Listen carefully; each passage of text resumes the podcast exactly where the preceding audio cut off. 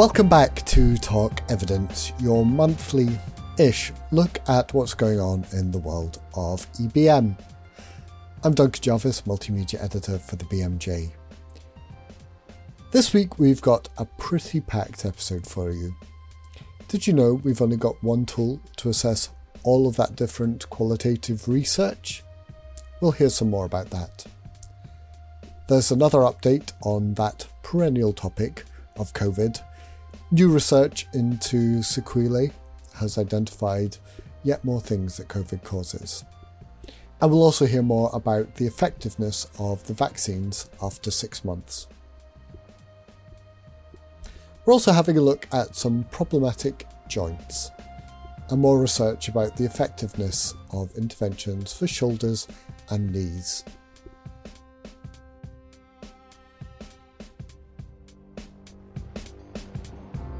To discuss all that, I'm joined by the BMJ's Research Integrity Editor, Helen Macdonald.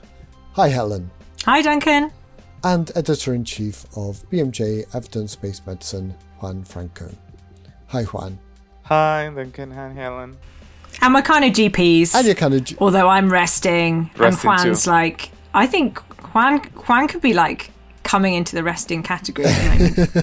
yes, you've moved countries, Juan. That makes it uh, harder to, uh, to, to practice. And you know more time to spend looking at uh, research papers for us. Oh yeah. Uh, usually we'd be joined as well by joe ross um, but he's currently on holiday. So resting as well i suppose but deservedly so. Sunning himself.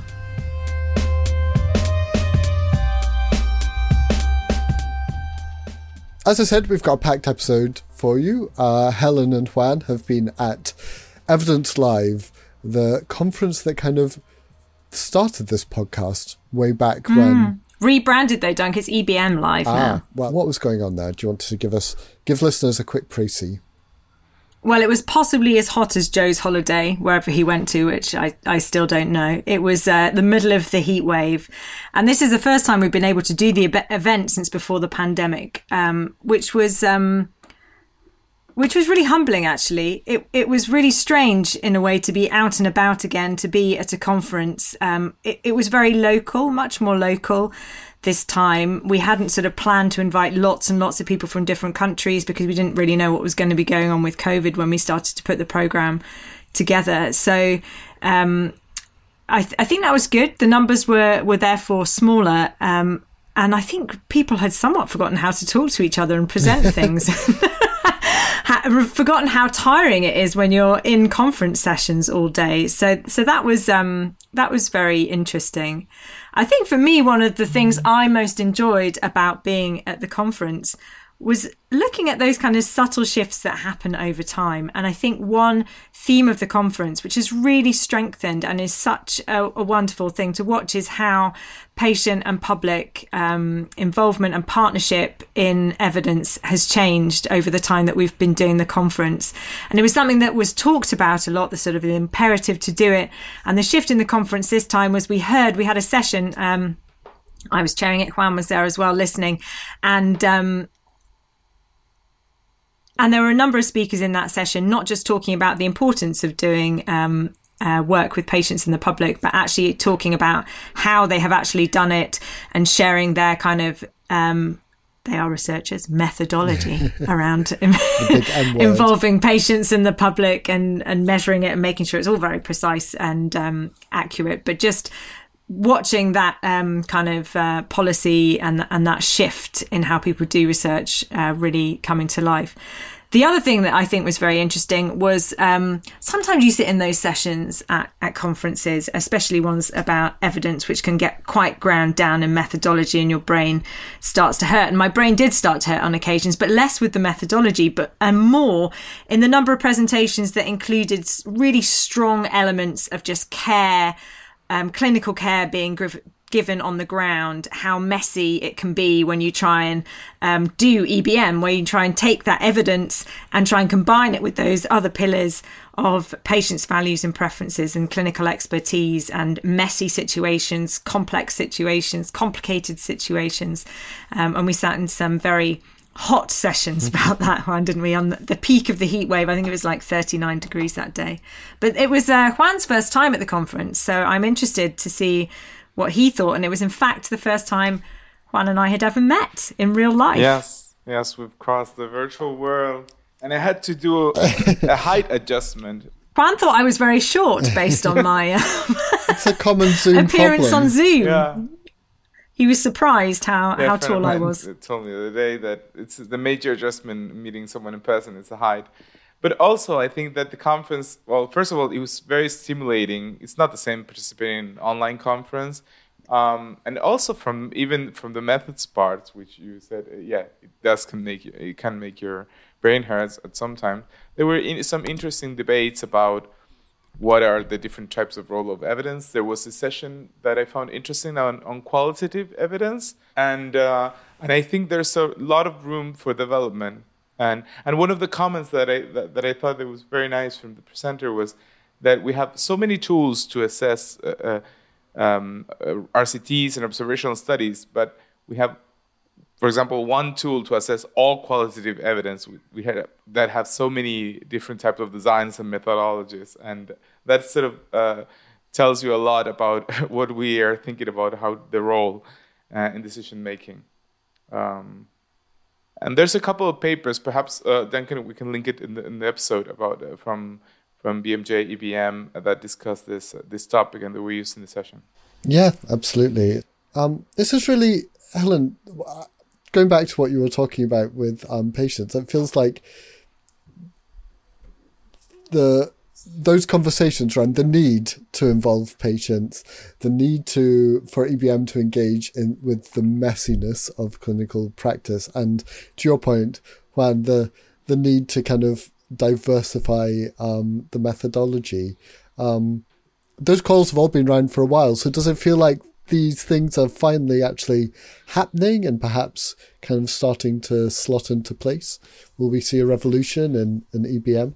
Well, the the, the pandemic brought a lot of debate about the role of evidence. I think that there were led a lot of online discussion, fights, uh, people throwing papers at their face about all uh, all of the all of the policies, whether a policy was evidence based or not, whether we were following the science or not.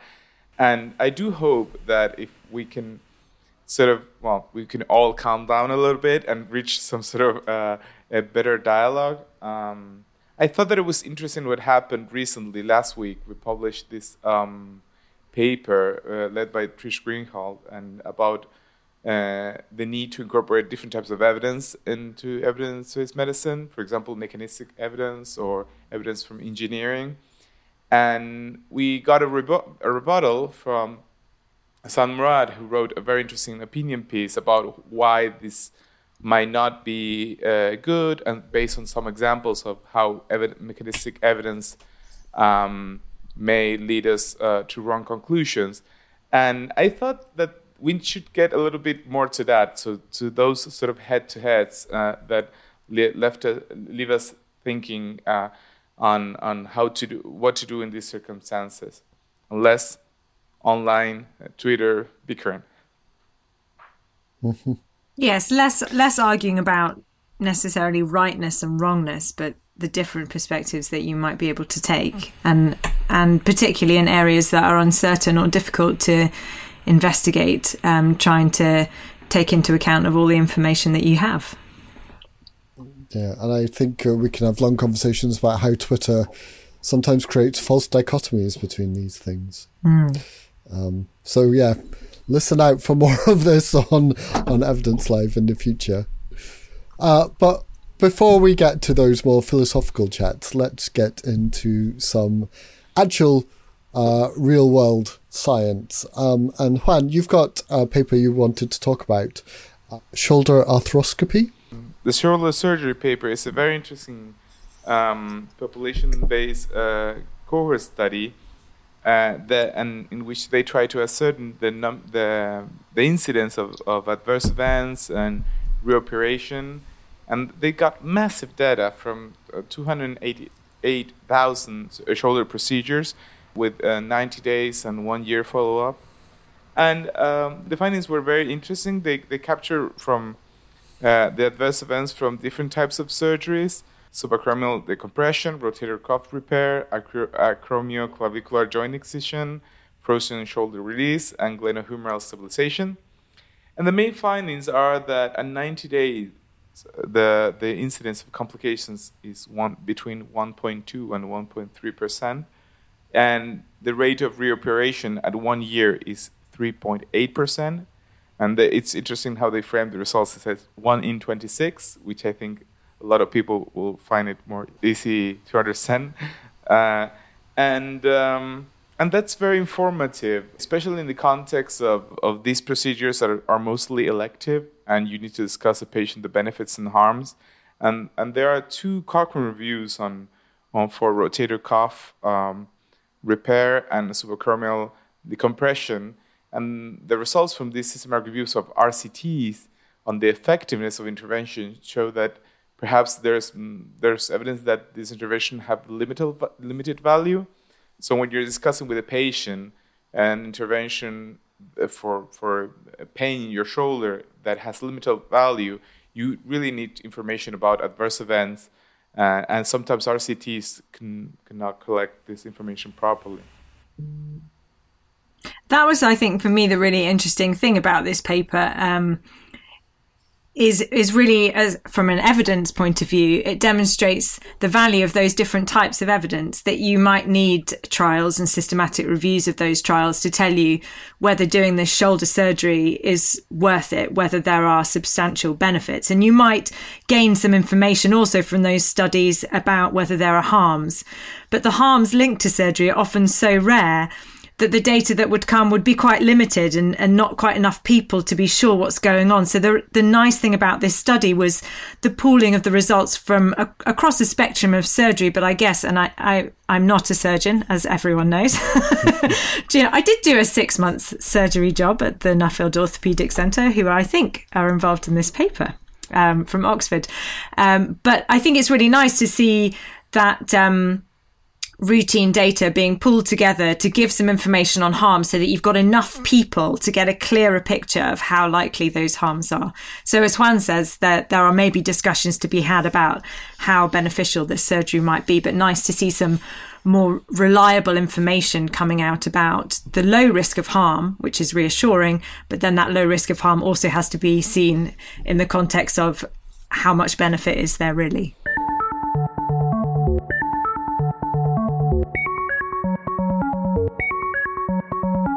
Well, talking of harms and uh, identifying them, it seems like there are even more harms, uh, Helen, associated with COVID. This is about the mystery, or maybe evolving lack of mystery now, on the loss of um, smell and taste uh, following COVID infection, which is declaration of interest, a particular pet topic of mine, because I totally lost my sense of smell when I had uh, COVID, and my taste was definitely funny. And it's still a bit odd about two years on after having COVID. Um, of course, I'm not special because about half of people report some kind of change in those symptoms uh, when when they've had COVID, and although it's been a bit bothersome having these symptoms going on, it feels like you can't really complain about these things because there's a lot of worse things that can happen to you after COVID than not being able to smell things. And if you live in a household with young children, sometimes it's actually it's really very pleasant for me not to smell very well. but nonetheless, these things are important for for um, eating, for smelling, for our nutrition. Um, you know, it's it's a sort of emotional and social part of your life, isn't it? Eating eating nice things and smelling nice things as well. Um, and there's a good package of content on this which has just come out on bmj.com. At the centre of it is a research paper looking to clarify in patients with uh, COVID 19, looking at the recovery rate of smell and taste and the proportion of people who are experiencing ongoing um, symptoms and, the, and some of the prognostic factors that might be linked into that. So it's a systematic review and meta analysis, and they're pulling in 18 studies with around 4,000 um, patients, and they're reconstructing a kind of indiv- individual patient data um, meta analysis to, to find some of their results. So so to shortcut a lot of their results, which there, there's a lot in there. So if you pull out smell, for example, the average recovery after smell reported in these studies was a couple of weeks. That's that's a median recovery and in about three quarters of people it was it was better by about 30 days. But around 1 in 20 people still experience problems with their smell um, about six months later. And they think that if anything that's likely to be a bit of an underestimate due to some very clever funnel plots that they've got in there.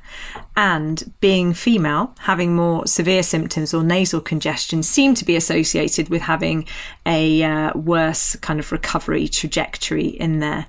Um, that evidence um, largely came from studies which were conducted by interviewing patients, which are which are relatively straightforward to do. And and um, writing in an editorial link to this, um, there are some interesting points that are drawn out. Firstly, that um, the sort of nature of smell means that the patients are acting kind of as a self control for themselves because you sort of know what things smelt like before and therefore if they're different for you. So that, that was quite interesting. But the thing I was most interested in in this editorial is how, why does this happen in COVID?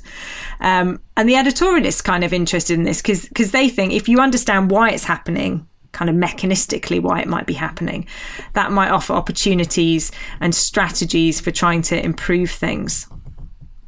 And what they say is that although involvement of the olfactory bulb or the central olfactory pathways um, in your brain can't really be excluded, most of the evidence now is pointing to the fact that the virus seems to get at the supporting cells um, around that area.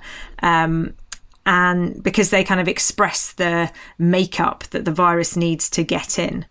And one study they write has suggested that it's um, components being released from those infected supporting cells that kind of causes um, down regulation of the smell receptors um, and leads to the symptoms.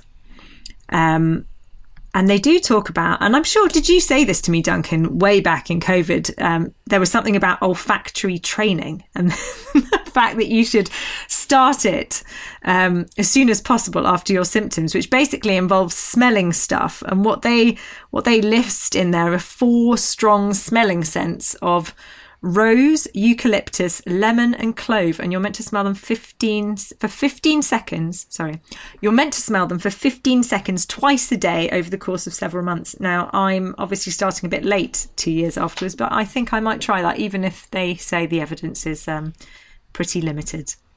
I imagine the harms are fairly. Uh, I think they would be low. that I also quite like the idea of saying I have to leave everyone and leave my desk and isolate myself from my family and go and sit in a room and smell little pots of things that look like they smell quite nice to me.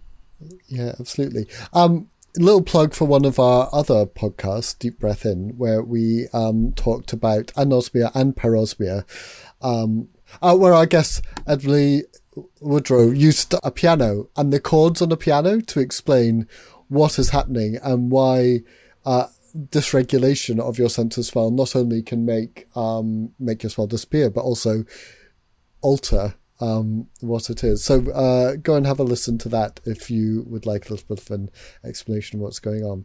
Interestingly, at the time, she said there wasn't a, a lot of evidence around scent training, but it seems like um, with a lot of stuff going on, uh, a lot of this going around, there's probably some good research coming out. Well, I think one of the points that. the editorialist wanted to make was that given that there are a lot of people out there now with um, some smell and taste problems, it does actually create a population of people, um, albeit all with a common um, common pathway, I suppose, to their to their difficulties to to try and provide the basis for some kind of um, trials of, of different different um, treatments like these uh, smelling things uh, to see to see if it might help.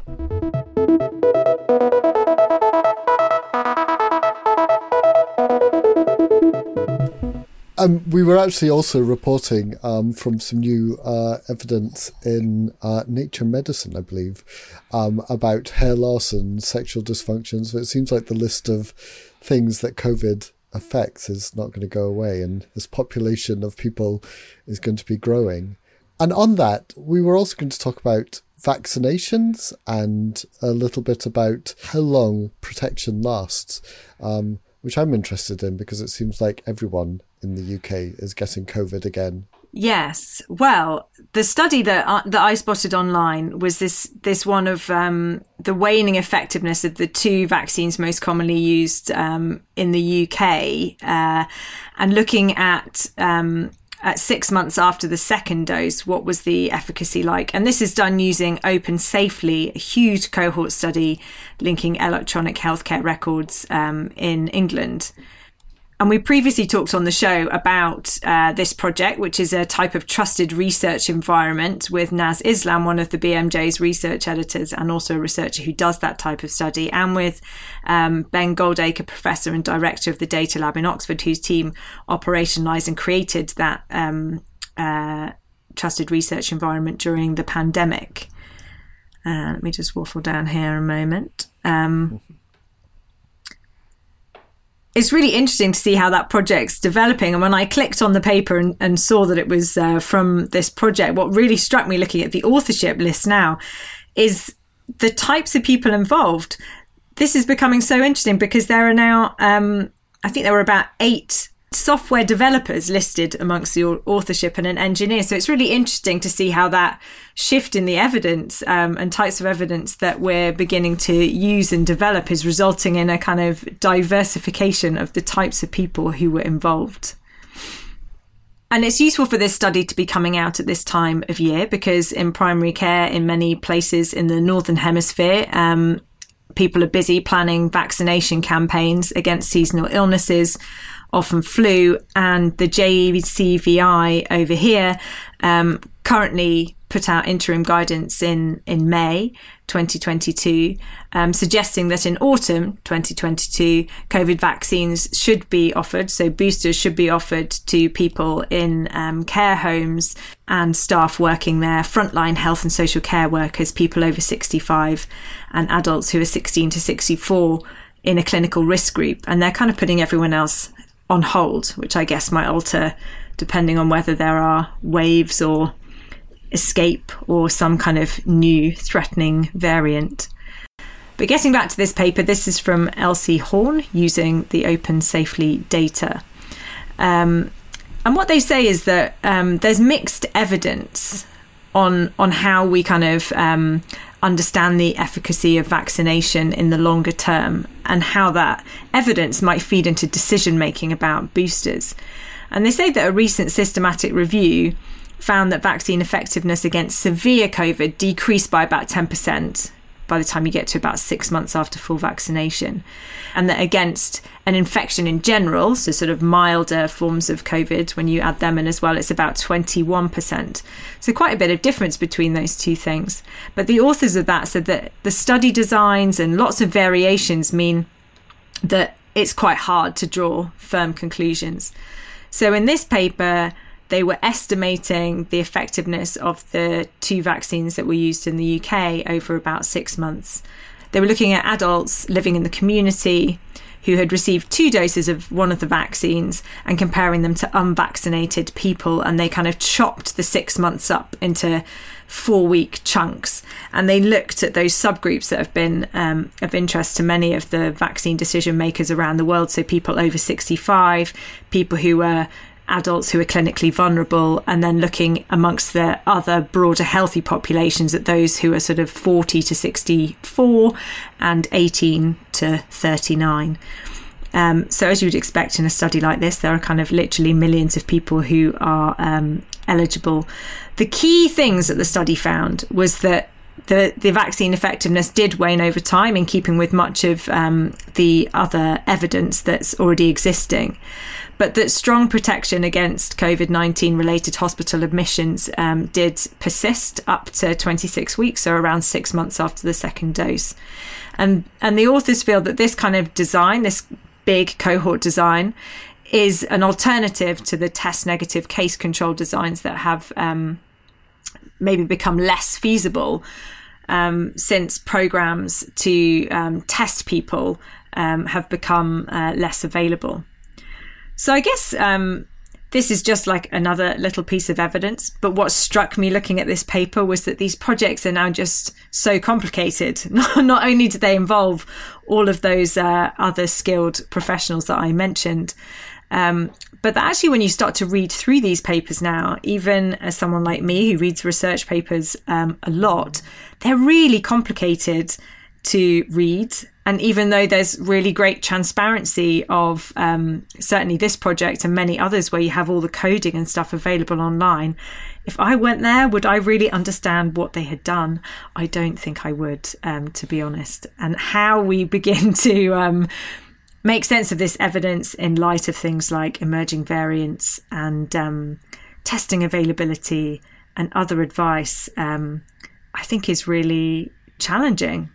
Oh, I also think that it's very reassuring considering that there were earlier reports that the vaccine waning from mm, biochemical indicators, for example, antibodies or other surrogate markers, mm, said um, three or four months, but having estimates that that uh, protection for hospitalization is is more long lasting is a little bit reassuring. And they also covered the period of interest, right, until December, from July to December, which would I think it would be very useful for those making the decisions. Well, I'm I'm glad Juan you got that because Helen, I think um, I'm just going to say welcome to my world when it comes to confusion about all of these things. I think there's probably a lot of confusion out there.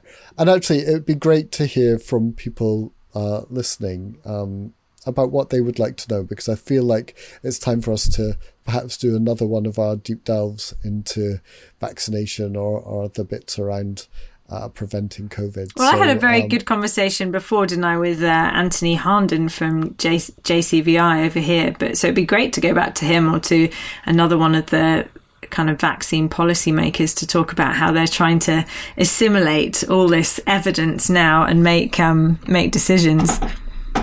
Well, absolutely. And uh, so, Anthony, if you're listening, uh, we'll probably be knocking on your door.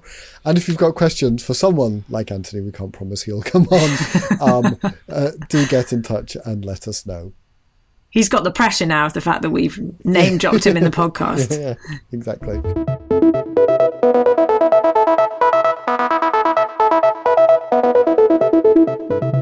And uh, last thing we wanted to cover uh, today, we've done shoulders. Um, let's go to knees. Any toes in there, Juan? But well, you didn't sing it, Duncan. no one needs to hear my singing voice. It's worth saying that I nearly dismissed this paper because obviously steroid knee injections are a really common treatment for osteoarthritis. Um, so I was quite attracted to reading this paper, and then I discovered that it was about something that I didn't really know about at all because it was about a, a, fancy different thing being injected called viscosupplementation, and I've never seen that being used. But Juan tells me it's very much used elsewhere, so he's going to tell us about the paper. Well, yes, um, I, I uh. Well, the title is is also might not be familiar because most people know it as uh, hyaluronic acid injection. So that's another level of, of, of, of missing the topic. But I I think yes, in, in, the UK perhaps it's not used because um, at some point NICE said no.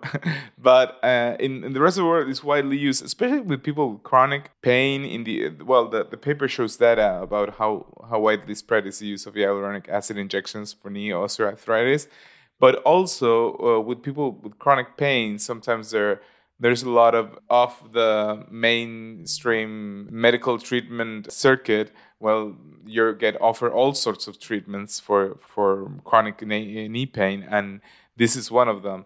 Um, one of the ways it's advertised is that it's not surgery because it's only an injection and it, it improves the lubrication of, of the of the joint and uh, and therefore reduces pain.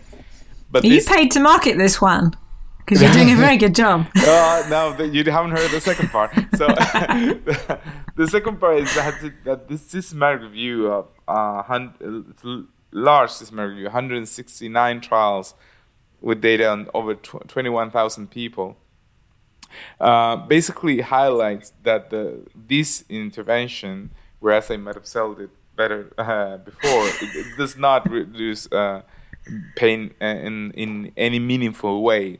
Um, for, they they do a good uh, translation of how was, this would mean from a scale to one to a hundred, zero no pain and hundred maximum pain. It would reduce between almost one point and four points. You, you can understand that the, the, the, the, reduction is very, very unimportant uh, clinical meaning. So maybe if you've got like 10% pain, it would go down to like 5%. Or if you've got like 95% pain, it would go down to like 90. Is that what we're talking about? Yeah, yeah. So and another thing that I found, uh, they also incre- found that there's an increased incidence of adverse events and and they do something that is I found that it was very clever that they did what is called a cumulative meta-analysis. Whenever we yes, te- I wanted to ask you about this one. So w- whenever we teach meta-analysis, there's this example from 1992 of of the uh, cumulative meta-analysis for streptokinase for um, myocardial infarction that tells you that uh, had we know had, had we analyzed the cumulative evidence to some point, we will stop randomizing people into streptokinase or placebo. So, so in other words, you're saying that if you did a meta-analysis, like after each of the studies that came out, exactly. And you looked at the answer incomplete each time with streptokinase, we should have known yeah. pretty pretty early pretty, pretty early. Uh, I think it was the beginning of the 80s. We would have realized that we should have stopped doing trials and start using it.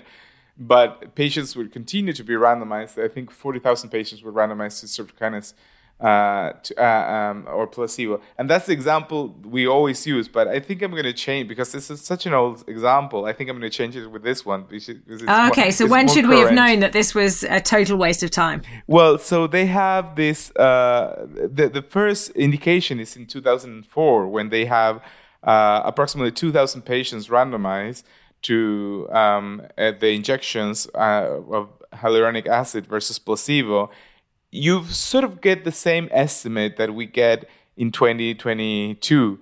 So, but the difference is now that another, um, so now you're nearly 9,000 participants were randomized in, the middle, and perhaps they shouldn't have because we already knew in 2004 that this treatment may not be beneficial.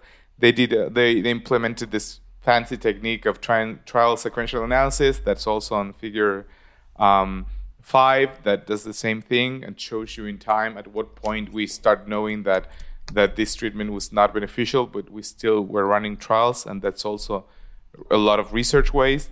And um, and and it's interesting that the recommendation of not using this intervention from NICE came 10 years later in, in, in 2014 in the list of things that NAT said not to do. Uh, well, it's good that it, and but it's still being used. So that made me think a lot about how much time once an intervention is widely disseminated uh, is needed for it to be de-implemented, and, and and especially depending on the characteristics of the system. For example, the UK has NICE that says no, and that sort of restricts a lot how you can use intervention, but in other systems in which um, there are more com- commercial drivers to the, distribu- the implementation of interventions, then stop using it becomes a little bit more tricky. And this feels like there are things about it because it's an in, an injection. It's not, I guess. I mean, I guess it must have some kind of cost, but my guess is it's not wildly, wildly expensive. That even if you're paying for this kind of treatment yourself as an individual, if you're suffering with a lot of pain, then even if there isn't good evidence, um, you can see why people um, would decide to take the chance. Yeah, because they're very absolutely. uncomfortable. Absolutely, and it also can be out-of-pocket expenses. For example, in, in so it's very important to to try to disseminate disseminate this um, this evidence, but we're still unclear on how to stop using those that are of little value. And perhaps if we stop paying attention to this, we can put uh, our resources into some things that work, right? When I first saw those plots one, and I've seen the streptokinase one as well, one thing that I wondered is, is this something that you can only really know in hindsight. Like you can just only be wise after the event when you have all this data and you line it up. But actually, the interesting thing is that you don't need all that data. It should be if you're doing relatively regular systematic reviews that you can see that answer and what's really happening once you've got the answer and you're just then adding more and more evidence in if you're adding more and more evidence which is kind of showing the same thing which it should be then the main thing that's going to happen is a tiny bit of fine tuning and the confidence intervals kind of shrinking around that so even if it felt like a little bit uncertain at some point in time there clearly is a point often a long time before you really get to that policy change where it was really quite certain. Yeah, there's an interesting essay by Kamal uh, Mahtani, which we heard in Evidence Live the other day, that in, that is called "All Health Researchers Should Begin Their Training by Preparing at Least One Systematic Review." And in one of in that essay, he says all trials should start with the systematic review and end with the systematic review with meta-analysis. So uh, I think that yes, that that comes exactly to your point. Yeah, so you can really see to how have you narrowed that uncertainty that was there at the beginning, and are you how much clearer are we now at the end?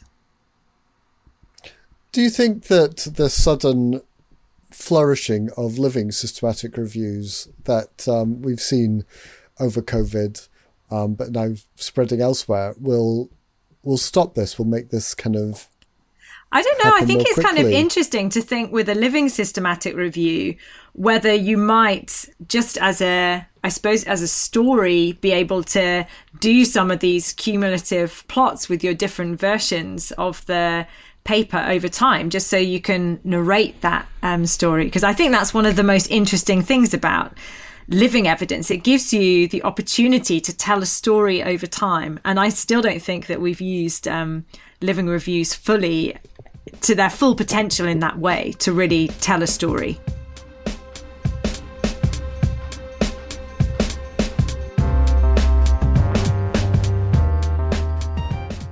Great. Well, a whistle stop tour through a lot of uh, evidence there.